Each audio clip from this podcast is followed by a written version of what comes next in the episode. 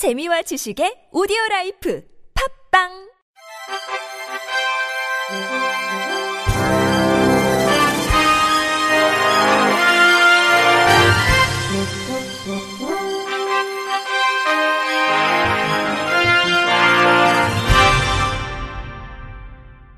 청취자 여러분 안녕하십니까? 10월 3일 목요일 KBRC 뉴스입니다. 국회 보건복지 소속 더불어민주당 윤일규 의원이 2일 국회에서 열린 보건복지국 국정감사에서 장애인 학대 문제를 담당하는 장애인 권익공호기관을 확대해야 한다고 주장했습니다.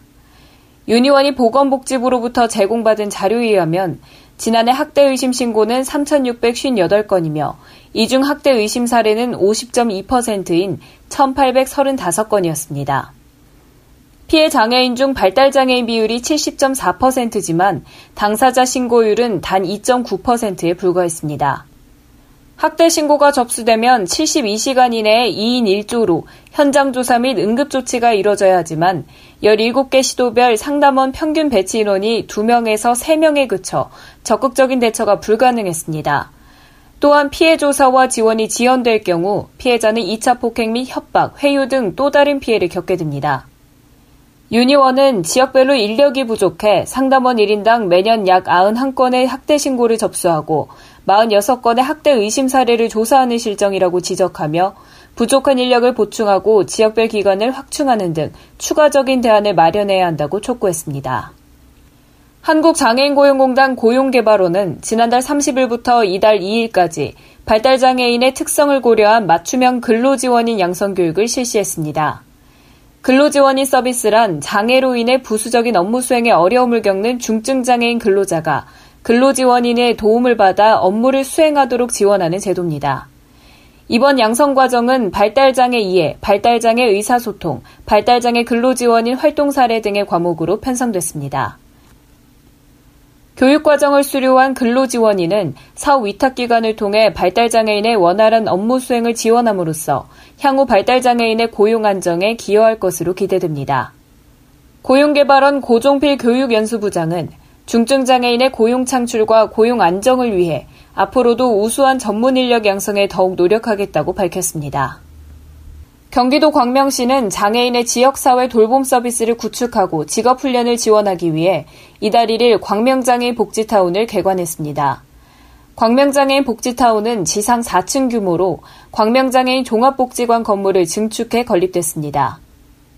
건물에는 광명시립 성인장애인 주간보호센터, 광명시립 장애인 직업적응훈련센터, 경기도 지체장애인협회 광명시 지회가 입주해 장애인에게 다양한 복지 서비스를 제공할 예정입니다. 광명시립 성인장애인 주간보호센터는 일상생활 및 사회생활을 영위하는 데 지원이 필요한 장애인 30명을 대상으로 생애 주기와 장애 유형에 맞는 활동을 체계적이고 지속적으로 제공합니다. 또한 광명시립 장애인 직업적응훈련센터는 발달장애인 29명을 대상으로 취업 및 자립을 위한 직업 적응 훈련 및 재활 프로그램을 제공합니다. 시 관계자는 장애인들의 주간 돌봄 서비스와 발달장애인의 직업 훈련에 대한 욕구가 점차 확대되고 있다며 앞으로도 다양한 장애인 복지 서비스 및 일자리를 제공해 광명시 장애인들의 삶의 질 향상을 위해 노력하겠다고 밝혔습니다. 장애인 먼저 실천 운동 본부가 오는 10일부터 24일까지 2019 장애인 먼저 실천상 후보 추천을 받습니다. 장애인 먼저 실천상은 유엔이 정한 세계 장애인의 날을 기념해 장애인 먼저 실천 운동의 활성화와 국민들의 장애인식 개선을 돕고자 매년 수여하는 상입니다. 2018년에는 중증 장애 아동의 의료 서비스 지원 및 발달장애 예술 청소년 병원 초청 공연 등 장애인 먼저 실천 운동 확산에 앞장선 분당 서울대학교 병원이 대상의 영광을 안았습니다. 시상 부문은 장애인 인식 개선, 사회 통합, 통합 교육 총 3개 부문이며 3년 이상 장애인 인식 개선을 실천한 개인 또는 단체를 대상으로 시상합니다. 결과는 이달 31일에 발표될 예정이며 선정된 개인과 단체에게는 장애인 먼저 실천 대상과 보건복지부 장관 표창, 국민일보 사장, 복지TV 사장상 등이 주어집니다. 시상식은 12월 11일 오전 11시 서울여성플라자에서 개최됩니다. 중소기업 지원기관 서울산업진흥원은 을지로 지역 인쇄소공인의 일감 확보의 일환으로 서울 을지로 인쇄소공인 특화지원센터와 함께 보이지 않는 이야기를 10월 출간한다고 밝혔습니다. 이번에 출간되는 조현대 작가의 보이지 않는 이야기는 시각장애인이 겪는 일상의 불편을 비시각장애인 독자들이 생생히 공감할 수 있도록 풀어낸 작품입니다.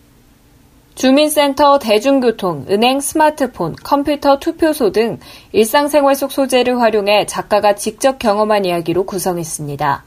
출판사는 장애인 인식 개선에 대한 문제의식을 공유할 수 있도록 참여형 앱북을 개발해 독자들의 독서를 지원할 계획입니다. 또한 10월 15일 흰지팡이 날에 맞춰 점자 사인회, 관련 굿즈 제작도 추진합니다. 서울산업진흥원 문구선 산업거점 본부장은 지역센터와의 지속적인 협력을 통해 건강한 사회를 만들기에 기여할 수 있도록 최선을 다하겠다고 밝혔습니다. 대전 여성장애인들의 땀과 재능이 담긴 여성장애인 작품 전시회가 지난달 30일부터 이달 2일까지 대전시청 1층 로비에서 열렸습니다.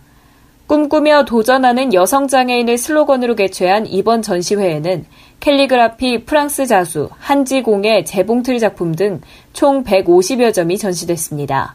전시 작품들은 가방, 모자, 파우치, 목걸이 등 생활 속에서 활용되는 실용 작품으로 관람객들에게 큰 호응 속에 대부분 판매됐습니다. 김은옥 대전시 장애인복지과장은 이번 전시회를 통해 여성 장애인들이 스스로 자립할 수 있다는 꿈과 희망을 가졌길 바란다고 밝혔습니다.